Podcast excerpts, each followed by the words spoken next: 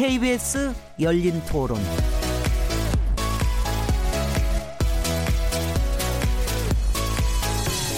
안녕하세요. 묻는다, 듣는다, 통한다. KBS 열린 토론 진행자 시민 김진혜입니다.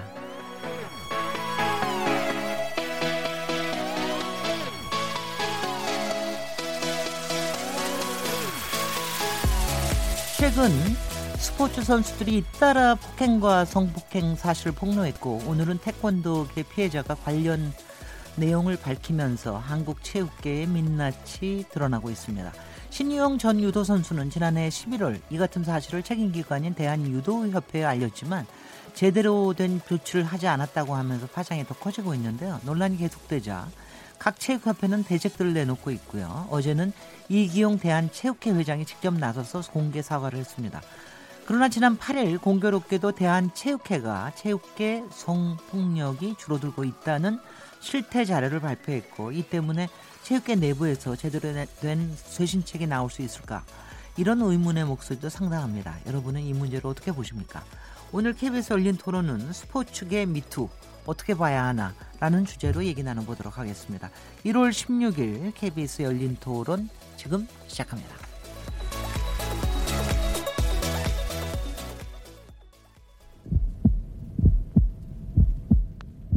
살아 있습니다. 토론이 살아 있습니다. 살아있는 토론, KBS 열린 토론. 토론은 라디오가 진짜입니다. 진짜 토론, KBS 열린 토론.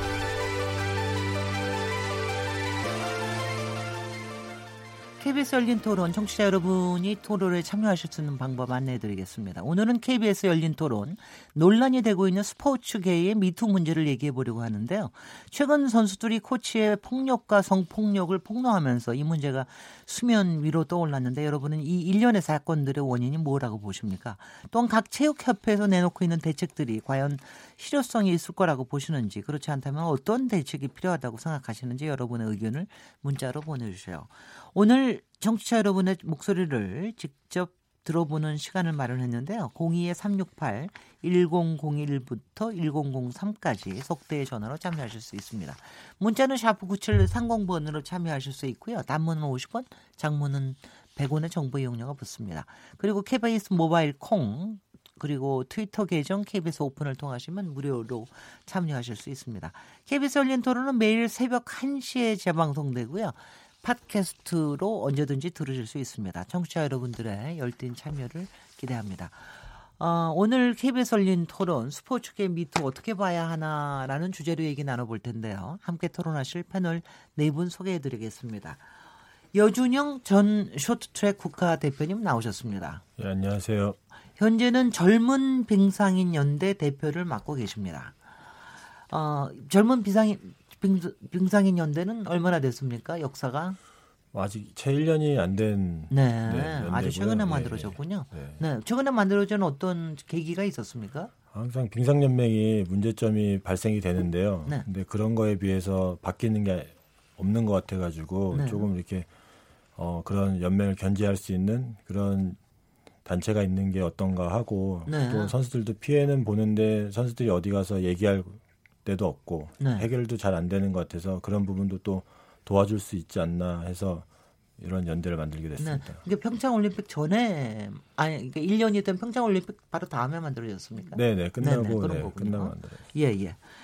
이은희 변호사님 자리하셨습니다. 네, 안녕하세요. 이은희 변호사님은 저 여러 관련 미투 관련 여러 변호를 맡고 계시는데 아, 이번에 전 유도 선수이신 신유영 네. 선수의 변호를 맡게 되셨다 그러는데 네, 맞습니까? 네, 맞습니다. 네네. 언제부터 맡게 되셨습니까? 그게 어제 밤에 그 상담 방문을 하셨었고요. 네.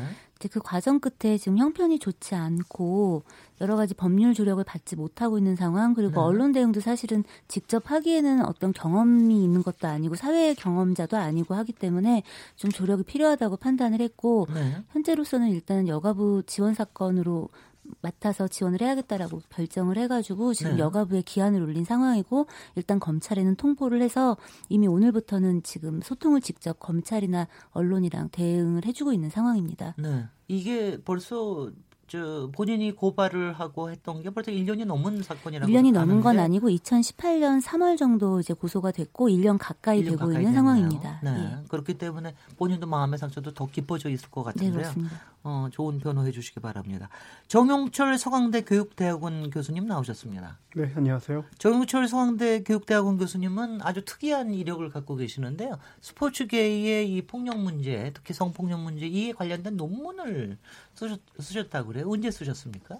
뭐 2000년대 2000년 10년에 제가 귀국을 해서 네. 2011년에 아마 연구가 논문이 진행이 됐고 네. publish한 건 2012년으로 알고 있습니다. 예, 예. 네, 그렇게 그런 연구를 하게 된 특별한 이유가 있으셨습니까? 어, 그 지금 이 사안 때문에 제가 이 연구가 이제 성폭력을 집중적으로 다룬 연구로 알려져 있는데요. 사실은 은퇴한 선수들의 어떤 삶의 narrative를 듣고 듣기 위한 그냥 생활을 어떻게 하고 있는지를 알고 싶어서 인터뷰를 했었는데요. 네. 그 안에 이제 그런 성폭력의 내용이 들어 있어서 좀 충격적이긴 했습니다. 네, 마지막으로 소개하실 분은 사실 이 분야의 거의 뭐 pioneer라고도 할 수, 하실 수 있는 분인데요. 정재웅 KBS 스포츠 취재 부장님 자리하셨습니다. 네, 안녕하세요. 거의 10년 전에 2008년에 어, 사실은 스포츠계의 성폭력에 대한 어, 특집을 만들어서 당시에 굉장한 파문을 일으키셨다고 그러는데 맞습니까?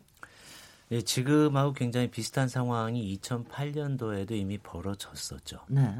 그래서 꼭 마치 느낌 같으면 이번 사건이 터지고 나서 좀 시간 여행을 하는 것 같아요. 네. 다시 그때로 돌아가서 뭐 네. 똑같은 대책들이 막 반복적으로 급조돼 갖고 나오고 그다음에 뭐, 뭐 수많은 대책이 쏟아지고 뭐 시민단체 여기저기서 뭐 책임지라는 말이 나오고 근데 지난 이게 한 10여 년 전인데요. 그때 사실 그렇게 뜨겁다가 결국 실효적인 대책이 나오지도 않았고 대한체육회가 변하지도 않았고 문화체육관광부가 정부의 정책 방향도 바꾸지 못했고요. 네. 그리고 똑같은 파문을 겪어서도 10년 뒤에 우리가 이 똑같은 비극을 다시 마주하고 있다는 게참 네. 어떻게 보면 참담하고요. 네. 좀 기자로서 너무나 안타까운 마음입니다. 네.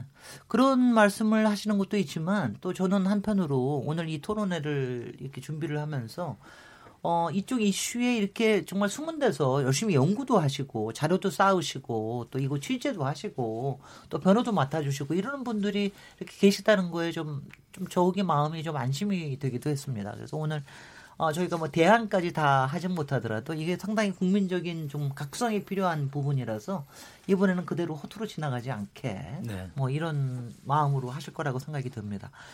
어, 이번에 사건이 일어난 거는 쇼트트랙 김 심석희 선수의 굉장히 용기 있는 고백이었죠. 이걸 시작으로 해서 어, 유도계 뭐좀 아까 얘기한 전 신유용 선수까지 그리고 오늘은 또 어, 태권도 또 태권도의 뭐 이런 얘기들까지 이런 얘기들 이제 계속해서 나오고 있는데요. 이 문제들이 지금 이렇게 일어나고 있는 부분에서 어떻게 바라보고 계신지 간단한 좀 뭐라 그럴까 어, 간단한 평을 좀 한번 해주시죠. 어떻게 보고 계십니까, 이은희 변호사님? 그냥 이렇게 때가 됐다고 보시, 예? 여쭤보고 싶어요. 오히려 반문하고 싶은 게 정말 몰랐어? 이렇게 네. 전 국민 정말 놀라셨어요? 이렇게 묻고 싶은 게 실은 어떻게 보면은 뻔히 이제 추정되기도 하고 실은 많이 들어왔는데 그동안 우리가 외면해 왔던 문제 이제야 비로소 누군가 이제 그 좀 비난을 덜 받을 신뢰할 만한 피해자가 한번 나섬으로써 또 다시 한번 회자될 뿐인 거지 새로운 이야기는 아니다라고 생각합니다. 네 네. 정은철 교수님 어떠십니까? 저는 뭐 개인적으로는 뭐 국민 여러분 다 느꼈던 분노 분노가 있겠지만 사실은 여기 체육계에 있는 사람으로서 부끄러움과 미안함이 먼저 있었고요. 그리고 그리고 어떤 면은 지금 방금 이현희 변호사 얘기한 것처럼 고맙다라는 어, 얘기도 하고 네. 지금 이 사건이 이렇게 커지게 된 계기가 사실 이 용기 있는 발언이기도 한데 꼭 심석희 선수가 가지고 있는 어떤 그 올림픽이라고 하는 이런 대국민에 알려진 이미지가 굉장히 컸던 것 같고 그 네. 부분에 있어서 훨씬 더 어려웠을 텐데 이걸 해줬건 데 대해서 굉장히 고맙기도 하고 이거를 이번 기회는 좀 놓치면 안 되겠다 이런 다짐을 좀 해봅니다. 네, 여준영 대표님은 특히 빙상인으로서 어떤 생각하십니까? 아, 우선 심석희 선수가 어떻게 보면 제 후배인데 참 미안하게 생각하고요. 후배의 이런 아픔을 이제야 알고 이제야 바꿀, 바꾸겠다고 나선 선배들이 후배한테 굉장히 미안하게 생각하고 있고요. 네. 심석희 선수가 용기는 만큼 이번에는 꼭 어, 많이 바꾸고 구조적으로 많이 바꿀 수 있게 해서 심석희 같은 선수가 두 번 다시 안 나올 수 있게 만드는 게 중요하지 않나 네. 생각합니다. 네. 정종 기자님 아까 얘기를 하시긴 했는데 2008년에는 어, 그러니까 10년 전인데 그때는 이거 특집을 이렇게 하실 때 만드실 때 혹시 이렇게 좀 정말 미투 하시는 그런 선수들이 좀 있었습니까? 어땠습니까? 그때는 그때하고 비교하면 어떻습니까? 지금은? 그러니까 미투라는 개념을 어떻게 저희가 해석을 할지에 대해서 조금 다른데요. 네. 저희 언론에 인터뷰에 응해주신 용기 있는 분들은 계시죠. 그러나 또 이제 그때 자기 신원을 완전히 공개적으로 드러내놓고 하기에도 그 당시에도 굉장히 조심스러웠고요. 저희가 뭐 수많은 피해자들을 만났지만 저희 저희가 사실 방송에 낼 수 있는 것보다 낼 수 없는 게 훨씬 더 많았습니다. 네. 지금 이 순간에도 저희가 뭐 취재하고 있는 건들이 있지만 낼 수 없는 것들이 훨씬 많고요. 네. 왜냐하면 이게 피해자들이 지금 처해 있는 상황들이 이게 미투가 필요하다는 거에는 공감하지만 본인들이 지금 지고 있는 무게와 그런 것들이 너무 크기 때문에 본인이 결단을 해주지 않는 한 저희가 방송을 낼 수는 없는 거 아니겠습니까? 네. 그렇기 때문에 2008년도는 또 지금하고는 이, 이 성폭력 문제에 대한 사회적 감수성이 뭐 차원이 달랐습니다. 네. 특히 스포츠계는 뭐 더 지금하고 비교할 것도 아니고요. 그렇기 때문에 그 당시에 저희에게 증언해 주신 분들 저희가 방송을 만들면서도요. 그 심지어는 목소리 변조도 안 된다고 해서 저희가 그 원본 녹취본을 갖고 음성 대역 배우를 네네. 네. 불러다가 다시 음성 대역을 하고 음. 저희가 촬영한 부분도 또 다시 대역 배우를 불러다가 촬영도 다시 하고 음. 그렇게 해서 그걸 고지하고 방송을 내야 할 만큼 그렇게 굉장히 이 피해 사실을 밝히고 공개적으로 나서는 것을 굉장히 두려워하시는 분위기였습니다. 네. 그러면 당시에는 구체적인 사안에 대해서 무슨 고발 고소라든가 조사라든가 뭐 이런 것들이 들어가지 못했나요? 몇몇 사건들은 들어갔고요. 네. 몇몇 사건들은 들어갔습니다. 그 당시에 저기 농구계의 박명수 감독 사건 같은 것은 이미 공개적으로 알려졌고요. 음. 저희가 그 당시에 이제 팀명도 전부 다 공개했고요. 그리고 그 이제 당시에 그렇지만 저희 한 가지 그 피해자 같은 경우는 피해 선수는 그래도 이 신원이 대외적으로 알려지지 않았습니다. 네. 네. 그래서 저희가 저는 이제 그 케이스는 또 이제 그 시절에 또 어떻게 이 언론에서 사실 아는 사람들이 있었음에도 불구하고 실명이라든지 이런 신원들이 그래도 보호되는 네. 그런 굉장히 흔치 않았던 케이스도 있었습니다. 네. 그리고 어. 한 가지 케이스는 이 정말 법정 처분을 법적인 처분을 받는 경우가 거의 없거든요. 근데 아주 굉장히 심한 경우가 있었습니다. 그래서 그 이제 수영계에서 있었는데요. 그 사람은 가해자가 그 당시에 그 감옥에 있었습니다. 근데 그 사건에 대해서 피해자의 아버지가 굉장히 용기를 내셔서 그분이 증언을 해 주셨죠. 전 네. 지금도 그분하고 헤어질 때 저한테 하신 말씀이 지금도 생생합니다. 저한테 제가 이 얘기를 꺼내는 게 단지 이 얘기를 세상에 알리는 데 그치는 게 아니라 다시는 우리 같은 피해자가 없도록 언론에서 도와달라는 마음에서 했다. 네. 그래서 저는 사실 이번에 이게 다시 이런 사건이 불거졌을 때 아, 그분한테 너무나 죄송하고요. 사실 지금도 이 얘기를 하면서 너무나 마음이 아픕니다. 어떤 고통을 감내하고 사셨을 텐데 또다시 이런 사건을 막지 못하고 네. 우리 사회가 10년 전에 있었던 일을 지금까지 10년 동안 도대체 뭘 하고 아무 대책도 못 만들고 세우지 못하고 다시 똑같은 비극을 겪는지에 대해서 뭐 정말 참담하다는 표현이 바로 이런 마음을 표현하려고 있는 단어 같습니다. 네. 이번에 몇 명의 이제 아주 굉장히 용기 있는 고백을 하고 나선 선수가 있어서 이게 이제 확실하게 더 드러나게 됐는데 맞습니다. 아직도 추가 피해 선수들이 분명히 더 있을 것이다라고 하는 뭐 얘기들이 있어요. 그런데 아직도 아직도 못 나서고 계시는 분들도 있을 것 같은데 그 점에서 젊은 빙상인 연대가 어 사실 이번 주일에 저 기자회견을 하면서 어, 뭐, 피해자가 더 있다, 이런 얘기를 할 것 같처럼 얘기했는데, 이 기자회견을 미뤘습니다. 무슨 이유가 있습니까? 내부에서? 아, 우선은 그 본인들이 이제 피해자분들이 생각했던 것보다 지금 뭐 크게 좀 이슈가 된 부분이 있어서 네. 그 부분이 조금 부담스러워 하시는 것 같더라고요. 그래 그래서 이제 저희 또 저희한테도 또 도움 주시겠다는 분들도 여러분 계셔가지고 그런 거를 이제 그런 부분을 말씀을 드렸고 그 부분에 대해서 이제 결정을 어떻게 하실지는 피해자분들이 하는 거라서 약간 조금 시간을 좀 두고 지켜보고 있는 거 있습니다. 예. 네. 어떻게 지금 젊, 젊은 빙상인 연대라 그러면 선수들은 다 가입이 돼 있나요? 어떻게 어떻게 아니, 아니요. 조사를 자, 어떻게 뭐, 하고 있습니까? 그 조사하는 게 뭐 저희가 피해자 두 명은 뭐 네. 직접 들었고요. 네.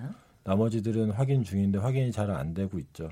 예, 실질적으로 이게 좋은 일이 아니기 때문에 본인들이 얘기하기는 좀 어렵고 그런 부분이 있어서 네. 있어서 그런지 뭐 여러 가지 이유가 있을 텐데 예, 근데 저희가 지금 제일 중요하게 생각하는 거는 뭐 몇 건이 중요한 게 아니라 지금 어, 이 구조적으로 왜 이런 일이 계속 발생되나 그걸 구조적인 걸 바꿔야 되지 않나라는 생각이 더 하기 때문에 좀 그쪽으로 조금 더 뭐 포커스를 맞춰주셨으면 하는 게 좀 저희 입장에서는 좀 있죠. 네, 알겠습니다.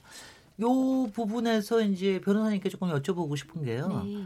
그 지금 이제 추가 피해 선수들 더 있다 그러는데 아직 못 나오고 있는 분들도 있는데 네. 이런 분들도 개별적으로 고소나 고발을 하면은 뭔가 조사가 더 들어갈 수 있는 건지 당연히 어떻습니까? 이거는 그러니까 꼭 예. 나와서 무슨 기자회견에 나오지 본인 이름을 내지 않더라도 말이죠. 예, 맞습니다. 그러니까 고소 고발은 원래 네. 뭐 언론에 알려졌다고 공론화되었다고 누군가는 할 수 있고 누군가는 할 수 없는 것은 아닙니다. 네. 그래서 사실은 우리가 뭔가 고소 고발을 하려면 피해를 이야기하려면 마치 언론에 꼭 나와야 한다라는 부담을 피해자에게 짐지우는 분위기가 되지 않도록 굉장히 다 같이 주의를 좀 기울여야 합니다. 네. 그리고 또 피해자가 꼭 얼굴을 드러내고 이름을 드러내야 믿어주는 이 풍토도 사실은 그렇게까지 해서 믿어주니까 그거를 이어가고 있는 거지 그걸 하지 않아도 된다면은 그걸 하지 않았겠죠. 신유영 선수 경우 같은 경우가 네. 본인을 드러내지 않고 있었었죠. 맞습니다. 근데 그 경우가 좀 다른 부분도 또 포함을 합니다. 그러니까 네.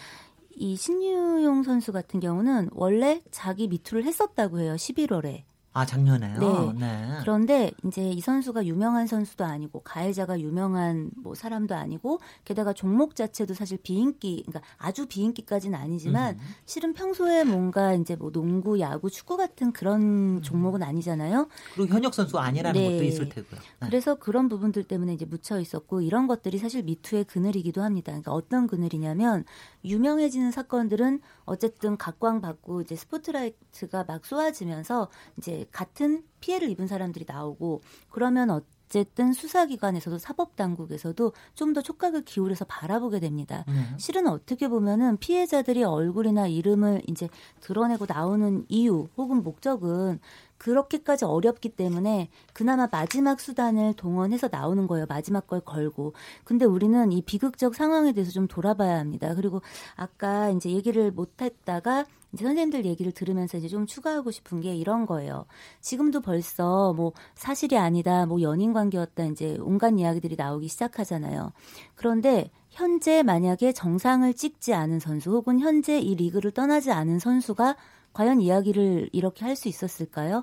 언론의 이야기를 하는 것도 쉽지 않지만 언론이 이야기를 실어주게 하는 것도 쉽지가 않습니다. 네네. 고소고발을 하는 건 쉬울까요? 이것도 어렵기는 마찬가지입니다. 한편 한 가지만 꼭 또 얘기를 하고 싶은 게 미성년자 시절의 성폭력을 얘기할 수밖에 없게 우리가 어린 친구들을 그렇게 내몰았던 부분들 혹은 어린 시절의 폭력을 이야기하고 나서야 이 문제를 돌아보게 되는 이 과정도 좀 볼 필요가 있습니다. 이거 성인 여성 선수가 혹은 성인 피해자 뭐 여성이든 남성이든 이야기했다면 벌써 처음부터 사견니 아니니 연인 관계니 합의니 어쩌니 이야기가 엄청 뜨겁게 또 논란이 달궈졌겠죠. 그런데 이런 부분이 있다 보니까 아마 성인 피해자들 혹은 이제 시작 자기의 피해 시작이 성인이었던 분들은 또 망설이는 부분이 있을 겁니다. 왜냐하면 이번에 이제 미투가 이제 한 1, 2년 지금 1년 좀 넘게 진행이 돼 오면서 실은 피해자들이 어떤 2차 피해에 노출됐는지를 봤잖아요. 네네. 그러니까 더 많은 용기가 필요한 겁니다. 그래서 실은 우리는 지금 이 심석희 선수나 신유용 선수처럼 미성년자 시절에 피해를 입은 거에도 그 선수들이 용기를 낼 수밖에 없는 이 상황에 대해서도 주목해서 보고 그거에 대해 많이 미안해야 하는 겁니다. 음. 아까 저 정정 기자님 말씀하실 때 그 아버님이 한번 나서서 제보하신 적도 있다 그러는데 네. 이게 제3자에 의한 그럴 경우는 이제 고 발이 되는 거죠. 예, 그렇습니다. 네, 제3자에 의한 고발도 가능합니까? 가능합니다. 왜냐하면 지금 그러니까 가령 뭐 지금 젊은 비상인 연대에서 네. 만약 저기를 하면 여기에서 가해자에 대한 이런 고발을 하거나 이런 경우도 가능할 수 있는 겁니까? 두 가지 측면에서 이제 생각을 해봐야 됩니다. 가능한 것과 가능하지만 어떻게 해야 될 것인가는 좀 다른 문제일 그렇겠죠. 수가 있습니다. 네. 왜냐하면 인지 수사가 지금은 가능한 게 수사기관이 친고죄를 폐지했기 때문에 이제 수사기관에서 알아요. 그러면 불어 피해자가 직접 나서지 않아도 수사에 들어갈 수는 있어요. 혹은 타인이 이걸 알고 있는 제3자들이 3자가 나설 수는 있어요. 음흠. 문제는 뭐냐면 수사가 그 가해 그러니까 가해자 피해자만 알고 있는 그런 일 그런 범죄의 성격이 있기 때문에 결론적으로는 피해자가 결국 나서지 않으면 수사의 진척은 갖기가 어렵습니다. 음, 그런 측면에서 피해자가 원하지 않는데 예를 들어 등을 떠미는 형국도 그게 옳은 건 아닙니다. 그렇기 네네. 때문에 좀 많은 주의와 이런 부분에 대한 담론과 사회적 합의가 좀 필요한 때입니다. 이 시점에 아무래도 저 변호사님 오늘 한 분이시라서 자꾸 여쭤보게 되는데 네. 지금 이제 그 조재범 네. 일종의 이제 저 이럴 때는 이제 가해자로서의 이제 저 혐의를 받고 있는데 네. 이 부분에 성폭력 부분에 대해서는 범죄를 부인하고 있어요. 그런데 이제 한쪽에서 경찰에서 한 20여 명 뭐 전담반을 만들었다고 네. 그러는데 이런 경우에 이 수사나 이런 것들은 어떻게 증거를 찾아야 되는 겁니까? 어떻게 어떻게 저기를 하는 겁니까? 그러니까 이게 되게 양가 감정이 듭니다. 그러니까 그 수사 인력 20명 투입해주고 굉장히 고마운데 그 시간 다른 사건은 어떡하지라는 그 생각을 다른. 많은 사건을 하고 있는 입장에서는 고민이 들고요. 네. 한편 이렇게 20명을 투입하면 이제 이 오래되지 않은 사건들은 증거를 좀 확충하거나 하는 거에 도움이 됩니다. 그런데 이렇게 오래된 사건들은 그런 측면의 문제보다는 오히려 이제 연맹이라든가 기관이 나서서 주변에서 말할 수 있었던 뭔가 추가 피해자라든가 혹은 이 부분의 주변 진술을 조금 해도 불이익을 보지 않을 수 있는 분위기를 조성해주고 그 보호 장치를 어떻게 갖겠다라는 걸 좀 표명해 주는 게 훨씬 더 좋습니다. 왜냐하면 네. 그래서 자발적으로 많이 나서서 참고인 진술이 보강이 되고 그리고 피해자 진술에 대해서 좀 더 그 신뢰를 가질 수 있고 피해자가 좀 더 많은 기억들을 복귀할 수 있는 편안한 환경이 조성이 된다면 그 20명이 다 필요한 건 아닙니다. 한편 이런 사건들에는 복병이 숨어 있죠. 사실은 수사만 중요한 게 아니라 저는 지금은 수사의 문제가 아니라고 생각을 합니다. 여태까지 우리 사건들이 대부분 이런 미성년자 사건들도 미성년자 의제 강간 나이가 굉장히 어리지 않습니까? 13세 미만으로 돼 있단 말이에요. 네. 그런데 피감독자, 소위 말해서 교사, 뭐 이제 지도자, 코치, 감독 이런 사람들 있잖아요. 보호자라고 불리는 사람들이 한 어떤 그런 이런 성폭력 상황에 대해서도 연인 관계였다 혹은 사귀었다 썸이었다 뭐 뭐가 있네 없네라고 하면서 그들이 뭔가 저항한 흔적에 어느 정도는 좀 있어야 되는 거 아니야를 막 찾는단 말이에요. 네. 그런데 그 법리 그렇게 적용돼 와서 법리라고 불렸던 것들, 관행이라고 불려왔던 것들, 객관과 합리라고 포장되어 있던 것들이 이제 맞아를 좀 돌아봐야 될 때입니다. 네. 그 부분이 바뀌지 않으면 20명을 투입한들, 200명을 투입한들, 법원에 가가지고 무죄가 나오면 그러면 그 다음은 어떻게 할 거냐? 지금 바로 그 이번에 맡으시는 그 신유영 전 유도 선수 네. 이 경우에는 어, 지금 가해자로 지목받고 있는 사람이 뭐 연인 관계였다. 뭐 네. 뭐 이런 식으로 지금 얘기를 하고 있기 때문에 그런 부분들에서 굉장히 유의해야 될 필요가 있겠네요. 성폭력 사건에서 그 굉장히 그 전형적인 tech tree가 있습니다. 그 예를 들어 tech tree요? 네, 그러니까 tech tree가 그 뭐예요? 어, 어떤 것들을 생각하게 하는 어떤 단초들 혹은 스텝 네네. 이제 어떤 과정들을 저희가 이제 그렇게 부르는데 은어처럼 속어처럼 그렇게 쓰는데 이제 보세요. 만약에 자, 나 성폭력을 당했어라고 하는데 성관계가 아예 입증이 안 되는 경우는 일단 부인하고 봅니다. 안 했다고 합니다. 네. 입증을 해봐라고 하고 이게 입증된 이 성관계 자체가 있었느냐의 부분이 입증 안 될 것 같으면 일단 부인하고 본다는 거죠. 그런데 이제 가해자 입장에서도 가해자로 지목받는 사람도 불안하잖아요. 만약에 이제 이게 혹시 증거가 있으면 어떡하지? 그렇겠죠. 뭐 이런 부분이 있을 때는 어떻게 하냐면 그 다음은 일단 무조건 합의된 줄 알았어. 난 사랑했어. 우리는 음. 그런 관계였어 라고 네. 이야기합니다. 그런데 가해자가 말하는 연애와 피해자 측이 보통 얘기하는 정도의 연애, 연애라고 불리는 것들에는 괴리가 굉장히 큽니다.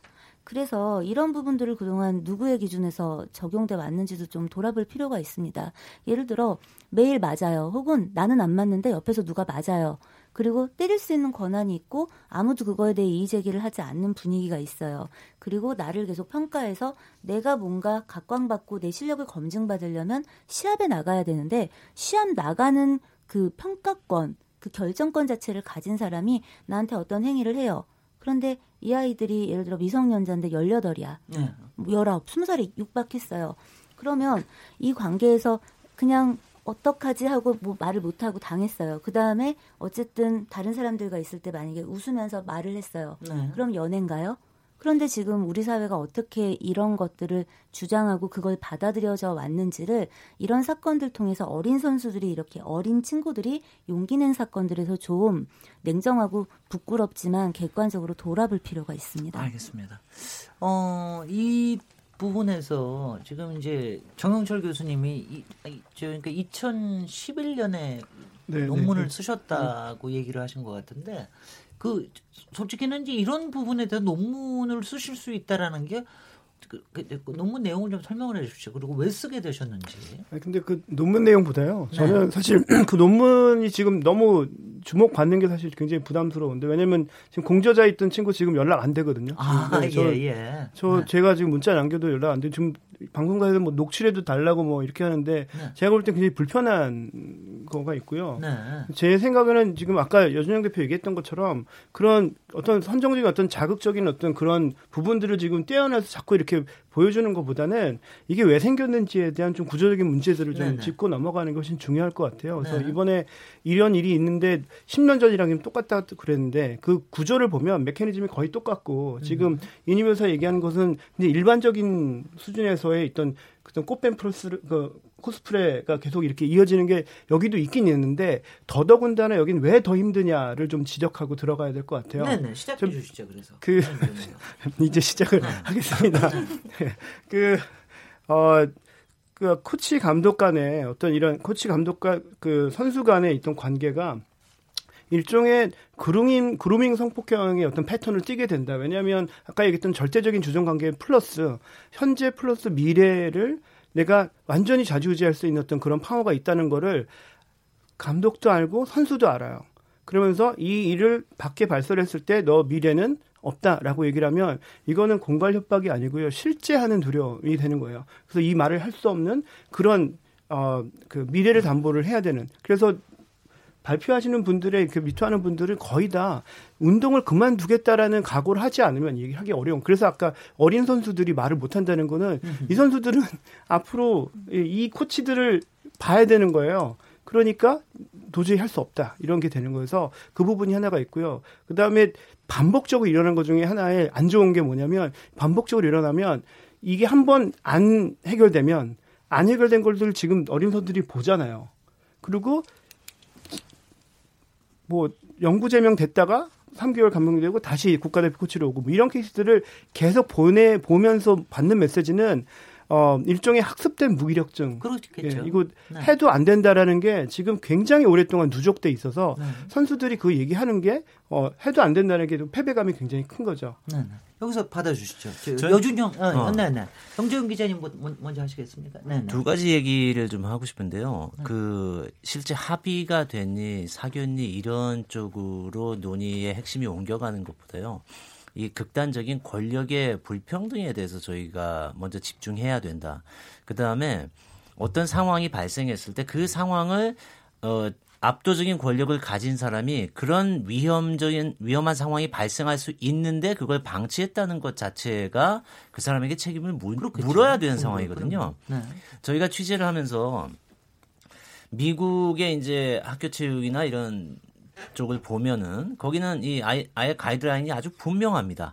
예를 들면 성인 남자 코치가 미성년 여자 학생이나 여자 선수와 밀폐된 방에서 문을 닫고 대화하는 것 자체로도요. 네. 그게 이 여학생이 외부에서 문제를 제기하는 순간 그 사회와 그 나라의 법 체계는 기본적으로 약자를 신뢰합니다. 네네.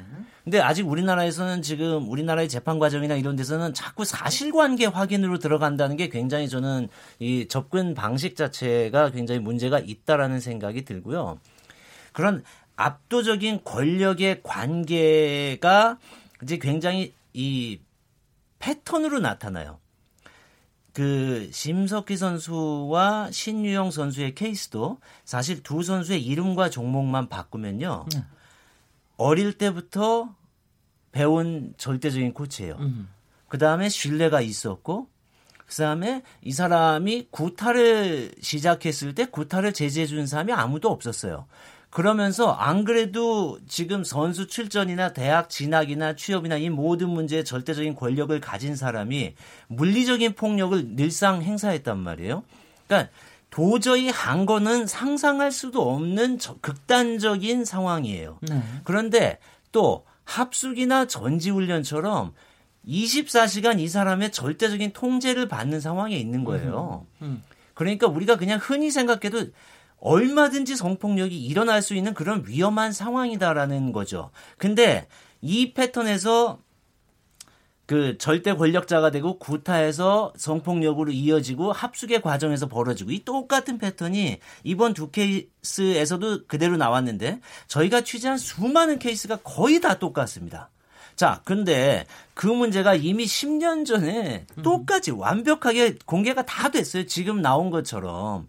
그랬는데 도대체 우리는 지금까지 뭘 했느냐는 질문을 다시 해야 되는 거죠. 음. 여전히 지금 대한체육회도 문화체육관광부도 근본적인 대책을 장기적으로 찾겠다. 찾을 게 없어요. 이미 답 다 나왔어요. 그냥 안 한 겁니다. 음흠. 그거를 우리가 굉장히 분명히 전달을 해야 될 것 같아요. 지금 자꾸 뭐 나오니까 이제부터 뭐 우리가 시간을 갖고 찾자 이렇게 음. 접근할 일이 아니고 네. 이미 문제점은 명백하게 드러났고 그게 패턴으로 반복화되고 있고 지난 10년간 아무것도 안 했다라는 게 너무나 명백한 거죠. 그러니까 이거는 우리가 이 문제를 해결할 의지가 있느냐 없느냐의 문제지 정답을 아느냐 모르느냐의 문제가 아니라는 걸 꼭 얘기하고 싶습니다. 네. 여준영 대표님.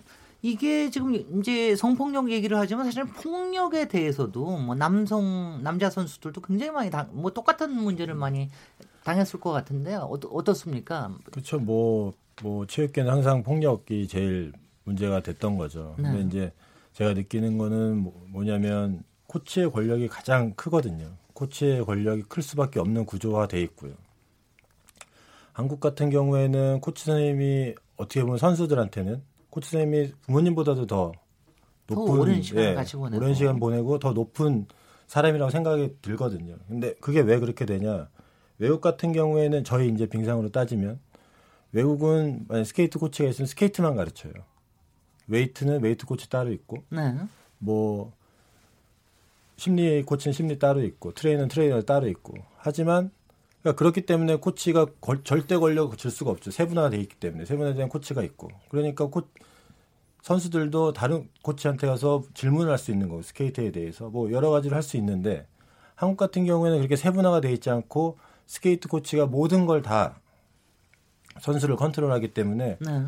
거기에 대해서 권력 구조가 딱 코치 한 명으로 돼 있는 거죠. 그러니까 그 코치한테 맹신을 하게 되고 부모님들도 네. 마찬가지고 그러다 보니까 잘못된 걸 하더라도 비상식적인 행동을 시키더라도 할 수밖에 없는 구조. 그게 더 그렇기 때문에 커서도 머리 입력이 돼 있기 때문에 어렸, 어렸을 때 배운 걸 입력이 돼 있기 때문에 커서도 그거에 대해서 죄의식이라든지 뭐 잘못됐구나 이런 거에 대해서는 전혀 잘 선수들이 인지를 못하는 거 그게 문제인 것 같습니다. 아니 근데 요새 젊은 선수들 같으면은 좀 조금 예전하고는 조금 또 다르잖아요. 훨씬 또 세대 감각들이 그러니까 그 가불 관계나 이런 부분들에 좀 민감하고 어떻 그런 좀 변화 같은 거는 못 느끼십니까, 서준영 대표님? 뭐 저희 세대보다는 그나마 좀 난데요. 네. 그러니까 이렇게 얘기할 수 있고 아, 이런데 그렇, 그래도 아직까지 네. 이 구조 자체가 변한 게 없기 때문에 절대적인 힘을 가진 사람이 이런 구조 자체가 변한 게 없기 때문에 선수들도 아직까지는 정영철 교수님 말한 것 말씀하신 것처럼 뭐 당연히 안 바뀌니까 뭐 나도 뭐 얘기해서 뭐해 괜히 나만 피해 보면 이런 게 있기 때문에요. 그런 부분이 제일 큰 문제인 것 같아요. 네, 정주영 교수님. 여기서 제, 제가 드리고 싶은 말씀은요. 이게 변화가 전혀 이루어지지 않는다면 사람의 패러다임이라고 하죠. 우리가 사고의 의식의 체계라고 하는데 패러다임 시프트가 없으면 현상이 바뀌지 않습니다. 네. 근데 지금 대한민국 대한체육회와 이쪽 그 엘리트 스포츠의 현재 시스템을 지지하시는 분들은 1970년대 초반에 만들어진 대한민국의 엘리트 스포츠 금메달이 지상의 과제였던 금메달의 가치가 인권보다도 앞서 있는 그 시대의 패러다임 속에 여전히 지금 2019년에 살고 계신 거예요. 네. 근데 우리는 지금 2019년의 사회적 감성과 어떤 이 시각으로 지금 스포츠계를 쳐다보려고 하면 이게 이해가 되지가 않는 겁니다. 여전히 지금도 안타깝지만 금메달의 가치가 인권보다 우선한다고 생각하시는 분들에게 공개적으로 말할 사람은 아무도 없습니다. 그러나 그분들의 마음속에 그게 여전한 확신으로 존재하고 있는 한 그 지금 기존의 대한체육회가 갖고 있는 그쪽의 주류분들이 갖고 계신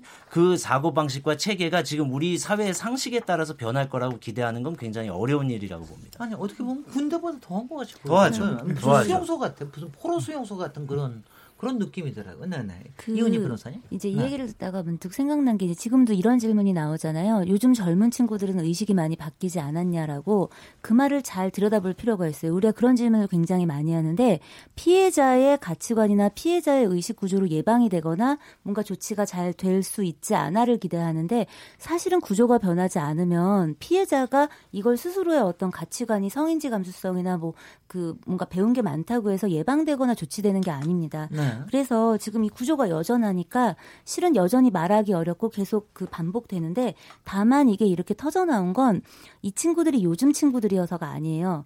미투라는 사회적 환경과 토대가 있었어서 어떤 다른 구조의 측면에서는 말할 수 있는 여지가 생긴 거예요. 그리고 이제 깰수 있다라고 그렇죠. 하는 용기를 좀 불러일으키는 게 그렇죠. 있는 거죠. 그러면서도 한번 우리가 또 들여다봐야 될 건 미래를 담보하고 있기 때문에 여전히 과거나 지금이나 어려운 문제인 거예요. 우리는 이 젊은 친구들이 나서게 된 때까지의 이 상황도 그렇지만 이분들조차도 누군가는 이미 금메달을 땄어요. 누군가는 이 운동을 더 이상 하지 않아요. 그래서 지금 말을 할 수 있었던 게 아닌가를 꼭 반드시 봐야 됩니다. 네. 그걸 보지 않으면 오늘도 이제 제가 이 사건을 한다고 알려진 지가 만 24시간이 되지 않았는데 온갖 연락이 오는데 그 중에는 그 유도연맹 같은 데서 오는 것들도 있습니다. 네. 거기서 이제 1월 15일자로 그 가해자를 징계했다는 연락이 와요.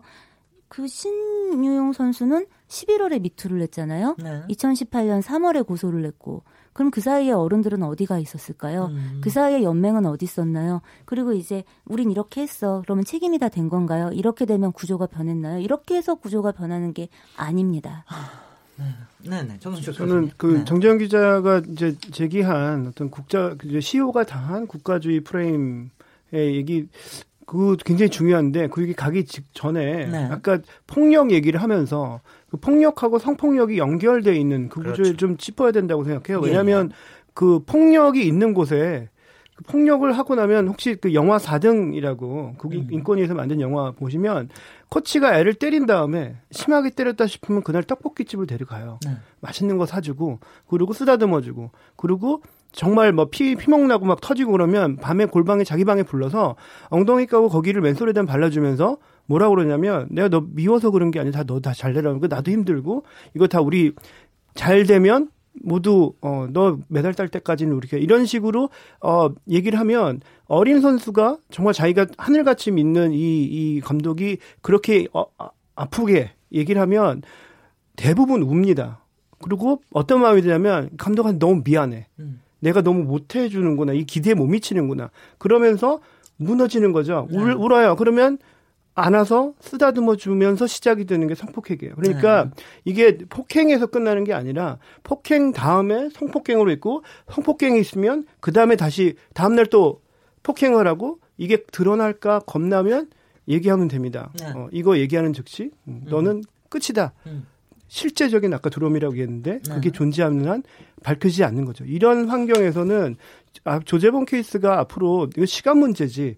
이런 환경이 그 완전히 문 활짝 열고 앞으로 이런 일이 계속 벌어질 거가 있는데 그냥 개인의 어떤 도덕성과 어떤 그 감독의 이거 하면 안 된다 이런 걸로 참기를 바라는 거지 구조적으로 지금 완전히 오픈되어 있는 거죠. 알겠습니다. 여기까지 듣고요. 잠시 쉬었다가 토론 이어가도록 하겠습니다. 지금 여러분께서는 KBS 열린 토론 시민 김진애와 함께하고 계십니다.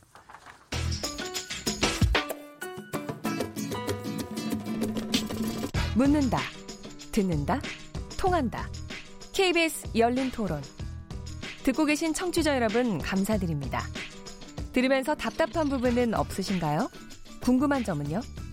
그렇다면 함께 토론에 참여하시죠. 유료 문자 9730을 이용하시면 됩니다. 단문은 50원, 장문은 100원의 정보 이용료가 있습니다. 스마트폰 어플리케이션 KBS 모바일 콩을 통해서도 무료로 참여하실 수 있습니다. KBS 열린 토론은 언제나 열려 있습니다. 듣고 계신 KBS 열린 토론은 매일 밤 1시에 재방송됩니다. 스승이 그러면 어떠한 변명도 필요 없어요. 왜 어린 애들한테 상처를 주냐고. 걔들 인생 망치는 거 아니야. 그것은 그루밍 성폭행이요. 그거를 뭐 사랑해서 그랬다?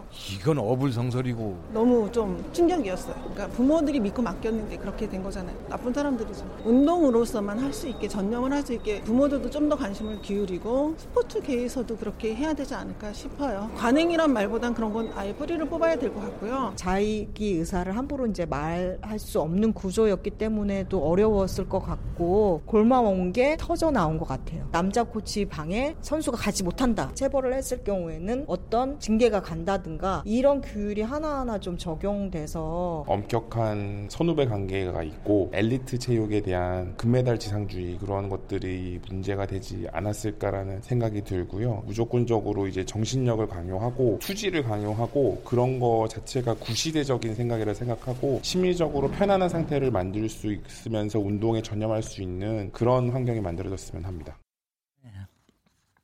분노에 찬 시민들의 목소리 들어보셨습니다. 또 청취자분들께서 문자를 많이 주셨습니다. 몇 개 들어보도록 하겠습니다. 정희진 문자캐스터. 네, 안녕하십니까. 문자캐스터 정희진입니다. KBS 열린 토론. 오늘 주제는 스포츠계 미투 어떻게 봐야 하나인데요. 청취자 여러분들이 보내주신 문자 소개해드리겠습니다. 네, 먼저 휴대폰 뒷번호 9100번 쓰시는 분. 이 사건을 얘기할 때 심석희 선수 이름을 거론하는 것보다 조재범 코치의 폭행 및 성폭행 의혹 사건이라고 얘기하는 게 어떨까요? 피해자 중심의 사건 명명이 듣기 불편합니다. 콩으로 박정훈 아이디 쓰시는 분. 과거 상습 폭행으로 문제가 돼 여자 쇼트트랙 대표팀 코치에서 사퇴했던 김소희 전 코치가 대한체육회 여성체육위원회 위원으로 일하고 있는 것이 알려지면서 논란입니다. 이런 상황에서 대한체육회에게 자정 역할을 맡길 수 있을까요? 휴대폰 뒷번호 6169번 쓰시는 분. 내부의 자정 역할을 맡기는 것이 아니라 외부 감사가 필요하다고 봅니다. 또한 내부 상황들을 외부에서 감시할 수 있도록 곳곳에 카메라도 설치해야 합니다라고 보내주셨고요. 휴대폰 뒷번호 6624번 쓰시는 분. 이번에 문체부에서 강력한 조치들을 취하겠다고 대책을 발표했던데 이번에는 강력한 조치들이 실행될 수 있기를 바랍니다. 논란만으로도 강력한 처벌이 필요하다고 생각합니다. 네, 마지막 휴대폰 뒷번호 4705번 쓰시는 분. 이런 사건이 일어나면 늘 패턴이 똑같습니다. 체육협회에서 머리 숙여 사과하고 대책을 발표합니다. 더 이상 같은 모습을 보고 싶지 않습니다. 먼저 책임자부터 자리에서 물러나야 합니다라고 해주셨습니다. 네, KBS 열린 토론 지금 방송을 듣고 계신 청취자 모두가 시민 농객입니다. 계속해서 참여를 원하시는 분들은 02368-1001번부터 1003번으로 전화 주시면 됩니다. 문자는 샵 9730으로 참여하실 수 있고요. 단문은 50원, 장문은 100원의 정보 이용료가 붙습니다. KBS 콩, 트위터 계정 KBS 오픈을 통해서도 무료로 참여하실 수 있습니다. 청취자 여러분들의 날카로운 시선과 의견 기다립니다. 지금까지 문자캐스터 정희진이었습니다. 네, 시민들 목소리와 의견, 저 문자 의견들 들으셨는데 어, 들으시면서 어떻게 생각하셨습니까? 제, 저는 이제 이 저도 저는 이제 트위터나 이런 데 쓸 때는 꼭 조재범 성폭행 의혹으로 저는 씁니다. 근데 오늘 이제 얘기를 하다 보니까 심석희 선수 이름을 얘기하게 됐는데 저는 이 부분에 대해서는 굉장히 저, 저는 동의합니다. 저 어, 이렇게 하는 게 뭐 맞는 게 아닌가. 가해자 이름을 대는 게 맞아. 피해자 이름을 또, 또 대는 게 그게 또 2차, 3차 가해 아닌가. 뭐 이런 생각이 들었는데 여러분은 또 다른 어떤 생각하셨습니까? 아 저도 기본적으로 음. 같은 생각을 하고 있고요. 네. 저는 아까 말씀하신 것 중에 이런 모습을 다시 보고 싶지 않다라는 말씀을 하셨는데 지금 이제 피해자보다 가해자 중심의 명명도 중요하고요. 지금 정도면 이미 사회적 경각심이 굉장히 높이 올라왔을 때 우리가 자 이제는 뭐 더 이상 또 누가 어떤 피해를 입었다더라 이쪽에 관심을 갖는 것보다 도대체 어떻게 하면 이런 비극을 다시 우리가 마주하지 않을 수 있느냐라는 네. 제도와 시스템을 구축하는데 우리가 이제는 집중해야 할 시기가 아닌가 네. 생각이 듭니다. 여기 아까 보니까 구체적으로요. 어, 질문이 있었어요. 여자 쇼트트랙 대표팀 코치에서 사퇴한 김소희 전 코치가 상습 폭행으로 문제돼서 사퇴했다고 그러는데요. 이분이 대한체육회 여성체육위원회 위원으로 일하고 있다. 이런 거는 저기 뭐 성폭행이 아니라 할지라도 이런 부분들에서는 어떻게 어떤 것들을 생각하시는지 혹시 저 노준영 뭐 대표님 빙상연맹의 문제점이 항상 네. 그렇게 처벌 뭐 가해자 처벌이 굉장히 안 됐거든요. 지금도 이거 보면 2004년 폭행인데 연맹에는 자료가 안 남아 있다고 그러더라고요. 근데 이제 제가 이걸 왜 하냐 2004년에 폭행당했던 선수 중에 한 명이 제 동생이었거든요. 아, 네. 있어서 같이 나가서 제가 잘 아는데 그 당시 조사도 전명희 교수가 지금 현재 한국체육대학교 전명희 교수가 오셔서 전명규. 예, 네. 오셔서 하셨는데 자기 사람인데 조사를 제대로 해, 하셨겠어요. 네. 그러니까, 그러니까 제가 생각할 때도 그 당시 뭐 조사 제대로 안 하고 징계도 제대로 안안준 걸로 알고 있어요. 김소희 코치뿐만 아니라 그 같이 계셨던 최강복 코치도 있는데 그분은 올림픽을 두 번 갔다 오셨거든요. 네. 그분도 마, 마찬가지로 폭행 문제였습니다. 네, 똑같이 그 당시 코치분이 두 분이셨는데 어, 갔다 오셨는데 뭐 항상 연, 빙상연맹은 이런, 이런 식이에요. 징계 제대로 안 주고 자기 사람 다시 갖다 쓰고 그러다 보니까 지금도 피해자들도 말을 못하는 게 어차피 또 돌아올 건데 그래봐야 내 피해 이거 하나 얘기하면 나만 또 보복당할 수 있는데 이게 큰 문제인 것 같아요. 큰 뭐 죄를 졌으면 죄를 벌을 받는 게 맞는데 네. 예, 여기는 현재 체육계는 그게 가장 큰 문제인 것 같아요. 네.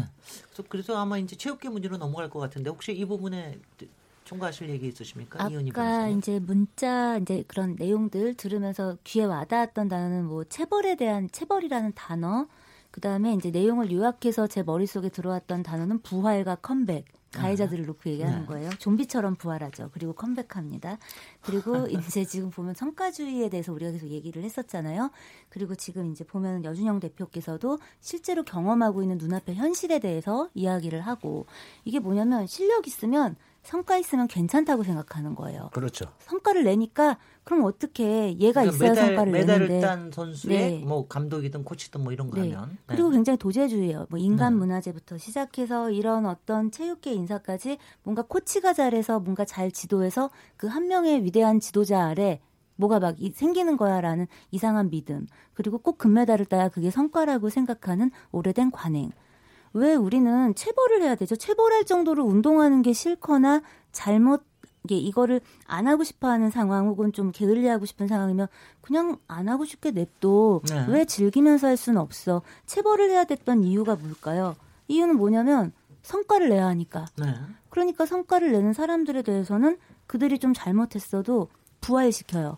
죽었던 사람을 살리듯이 막 부활시켜서 그 자리에 다시 꽂습니다. 음. 그리고 다시 컴백해요. 그럼 구조적으로 아까 이 자리에서 나왔던 모든 얘기들이 다시 여기 적용이 됩니다. 알겠습니다. 아이들은 학습이 되겠죠. 이 부분을 해결하지 않고선 우리가 뭘 얘기할 수 있을지. 근데 이거는 제가 지금 오늘도 재판을 두 개나 오전 오후 다니고 하면서 재판을 가면 체육계뿐만이 아니라 한국 사회에서 회사들이 보통 기관들이 나와가지고 그 사용자 책임 얘기하면서 뭐라고 얘기하냐면 가해자가 이렇게 성과가 좋은데 그럼 얘를 어떻게 날리냐. 얘가 이런 관리자인데 성과를 내는 부서의 부서장인데 그러면 부서원을 추행했다고 얘를 내보내냐. 이런 식의 얘기를 하고 그거에 수긍을 합니다. 네. 이 부분에 대한 개선은 반드시 필요합니다. 예, 예. 네. 저는 때려서 성적 내는 코치는 매우 게으른 코치고요. 그 코치는 한 가지 방법밖에 모르는 건데 그 방법은 본인이 배운 방식입니다. 그분이 맞고 컸고요.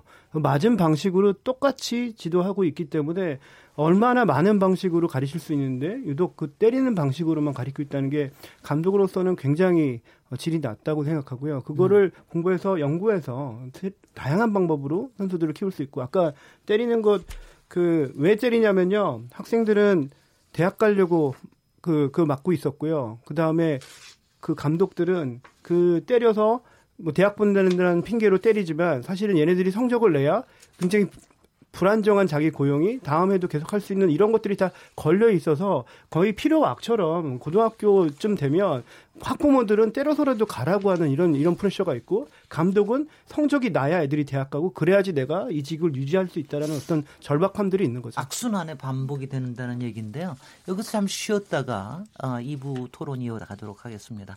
지금 여러분께서는 KBS 열린 토론 시민 김진애와 함께 하고 계십니다.